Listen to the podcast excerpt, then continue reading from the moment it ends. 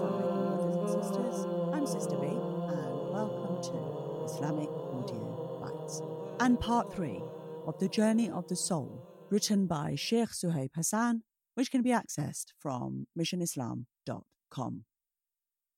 Let's read. But when an infidel is about to leave the world and proceed to the next world, angels with black faces come down to him from heaven with haircloth and sit away from him as far as the eye can see. Then the angel of death comes and sits at his head and says, Wicked soul, come out to the displeasure from Allah. Then it becomes dissipated in his body, and he draws it out as a spit is drawn out from moistened wool. He then seizes it, and when he does so, they do not leave it in his hand for an instant, but put it in that haircloth, and from it comes forth a stench like the most offensive corpse found on the face of the earth. They then take it up, and do not bring it past the company of angels without their saying, Who is this wicked soul? To which they reply, So and so, the son of so and so, using the worst names that he was called in the world. When he is brought to the lowest heaven, request is made that the gate be opened for him, but it is not opened for him. Allah's Messenger, peace be upon him, then recited, The gates of heaven will not be opened for them, and they will not enter paradise until a camel can pass through the eye of a needle. Allah, who is the most great and glorious, then says, Record his book in Sijin in the lowest earth, and his soul is thrown down.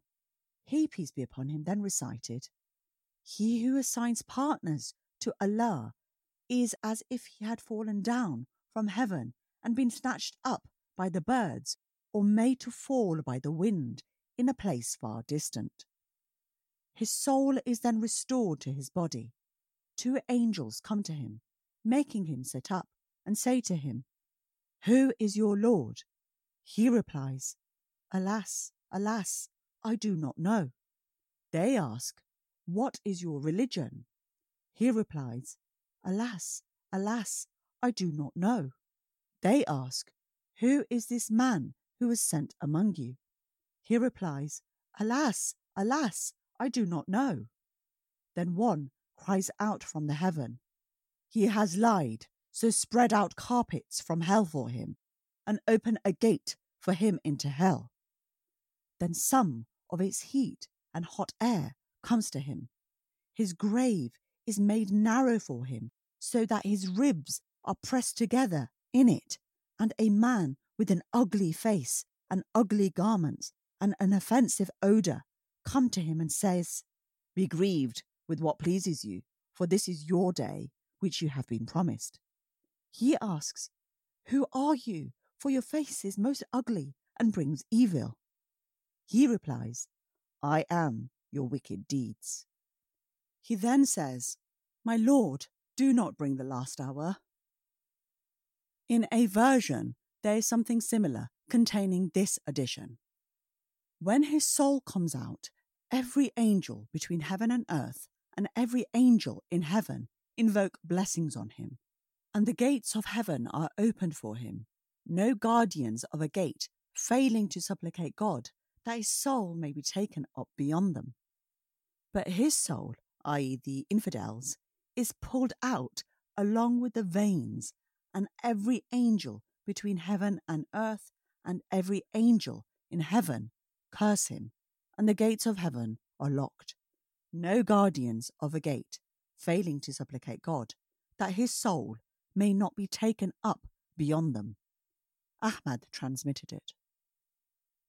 The person who answers the questions correctly and is destined for paradise will feel that his grave is expanding and becoming a garden of paradise. The angels will tell him gently, Sleep like the sleep of a bride. But the person who fails to answer the questions correctly will feel the grave closing in on him and a door into hell will be opened up for him. His mortal body will decompose and eventually disappear into the ground. But his soul will continue to feel the punishment it earned in its life on earth. The punishment of the grave is the first hurdle the person has to overcome after death. And if he overcomes it easily, the rest of his trial on the day of judgment will be similarly easy. For this reason, the Messenger of Allah, peace be upon him, used to recite the following dua frequently My Lord, I seek refuge in you from the punishment of the grave, and seek refuge in you from the torture of the hellfire, and I seek refuge in you from the trials of the false Messiah, and I seek refuge in you from the trials of living and dying. Zayd bin Thabit narrated that the Messenger of Allah, peace be upon him, and his companions were passing through a belonging to the Banu an Najjar when the Prophet, peace be upon him's mount shied and almost unseated him. They were close to a few graves in which the polytheists were buried. So the Prophet, peace be upon him, said, These people are being tortured in their graves, and were it not that you would stop burying your dead, I would ask Allah to let you hear the punishment in the grave, which I can hear. Sahih Muslim. The soul's journey in brief. To sum up the evidence, it is clear that the souls of all people, believers and unbelievers, are taken up to the heavens at the time of death by angels and presented to Almighty Allah. 2. The record of the believers is placed in a high place in heaven called Iliyin, and the sinner's record is thrown into the lowest earth known as Sijin. Nay, truly the record of the evildoers is preserved in Sijin, and what will explain to you what Sijin is? A register inscribed. Nay, truly the record of the pious is preserved in Iliyin, and what will make you know what Iliyin is? A register inscribed, to which bear witness those nearest to Allah, i.e., the angels. Quran al Mutaffifin 79, 18 to 21. 3. The souls are returned to their bodies temporarily for questioning by the angels. 4. When the soul returns, the dead person is able to hear the retreating footsteps of the men who came to bury him. This is an exception to the general rule in the Quran that the dead cannot hear the living.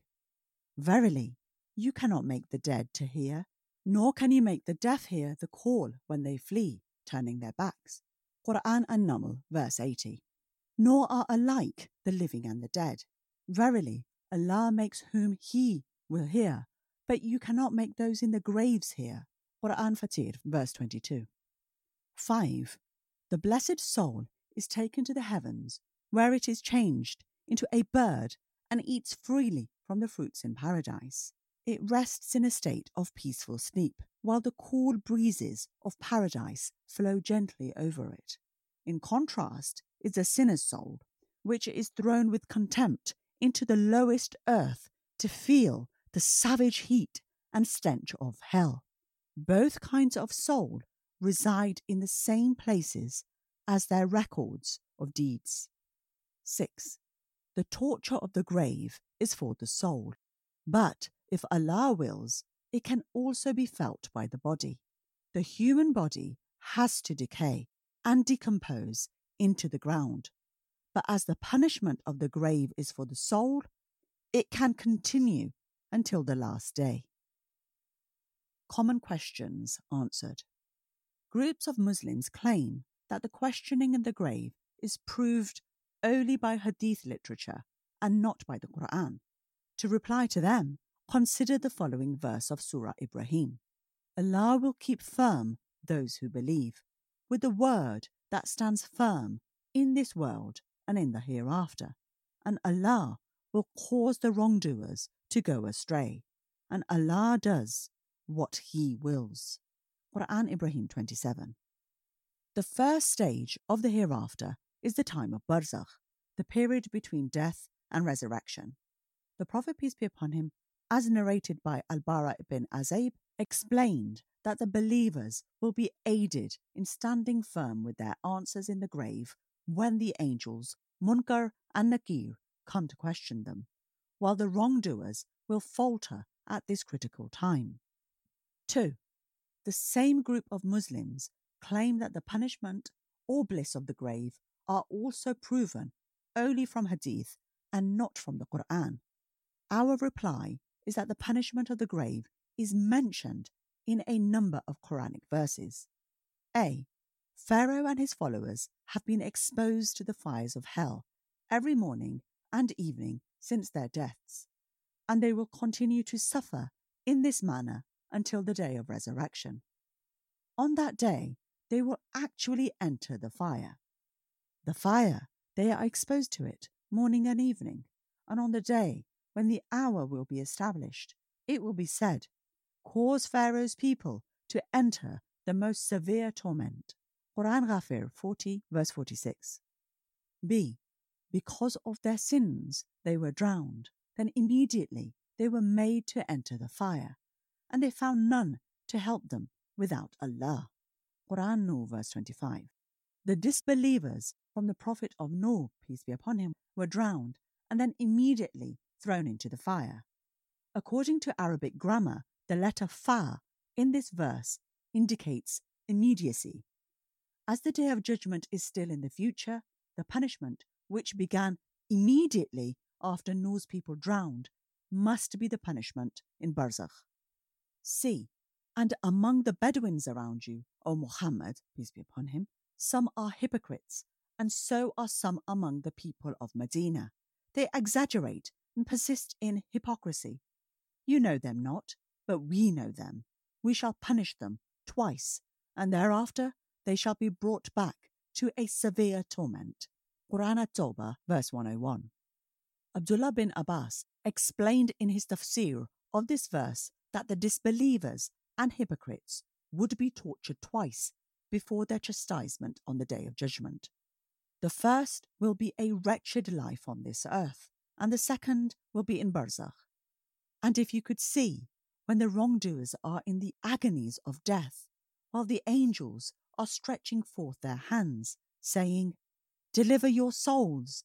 This day you shall be recompensed with the torment of degradation because of what you used to utter against Allah, other than the truth.